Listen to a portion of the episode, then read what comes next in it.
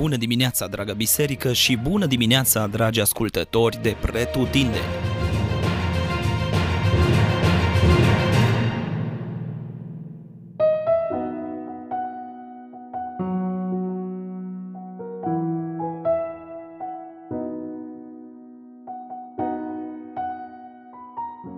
Leviticul, capitolul 6 Se spune că hoțul neprins e un negustor cinstit – sau că un mincinos nedepistat e un om drept.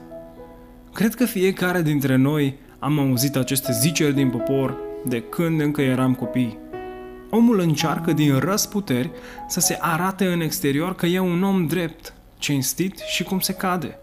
Și în timp ce încearcă el să proiecteze în exterior o astfel de imagine a luminii, în interiorul lui se făuresc tot felul de planuri întunecate și înșelătoare – și dacă am avea impresia că doar în ultimii ani se confruntă omenirea cu asemenea probleme, atunci greșim.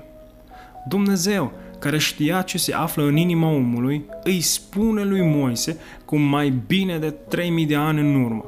Când va păcătui cineva și va săvârși o nelegiuire față de Domnul, tăgăduind aproape lui său un lucru încredințat, lui, sau dat în păstrarea lui, sau luat cu sila, sau va înșela pe aproapele lui, tăgăduind că a găsit un lucru pierdut sau făcând un jurământ strâmb cu privire la un lucru oarecare pe care îl face omul și păcătuiește, când va păcătui astfel și se va face vinovat, va trebui să urmeze instrucțiunile pe care Dumnezeu îi le dă lui Moise. Cu alte cuvinte, înșelătorul sau hoțul sau mincinosul care nu este prins e tot înșelător sau hoț sau mincinos. Atunci când cineva înșală pe un om, conform versetului 2 din capitolul de astăzi, păcătuiește întâi față de Dumnezeu și apoi față de aproapele lui. Orice transgresiune este întotdeauna îndreptată întâi împotriva lui Dumnezeu și mai apoi îndreptată înspre cei din jurul nostru. Orice nedreptate săvârșită sub soare lovește în caracterul lui Dumnezeu și apoi degradează caracterul uman. Interesant că nu se pune problema că dacă se va fi descoperit că cineva a păcătuit înșelând pe aproapele lui, ci mai degrabă când se va întâmpla să păcătuiască cineva în felul acesta.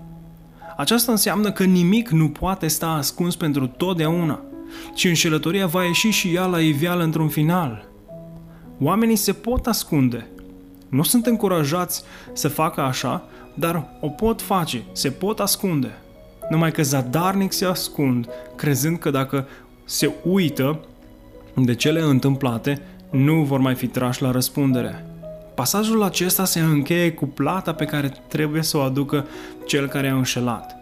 El trebuie să se achite atât față de cel pe care l-a înșelat, cât și față de Dumnezeu. Astfel, plata pentru înșelătorie este mult mai mare decât câștigul rezultat din înșelătorie.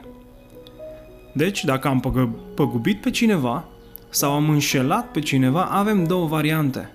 Să ne ascundem păcatul și să îl ispășim în viața de apoi prin regrete eterne sau să ne asumăm păcatul și anume să despăgubim pe cel păgubit, după care să ne îndreptăm relația cu Dumnezeu, mergând la crucea lui Hristos pentru a primi har. Dumnezeu să ne ajute!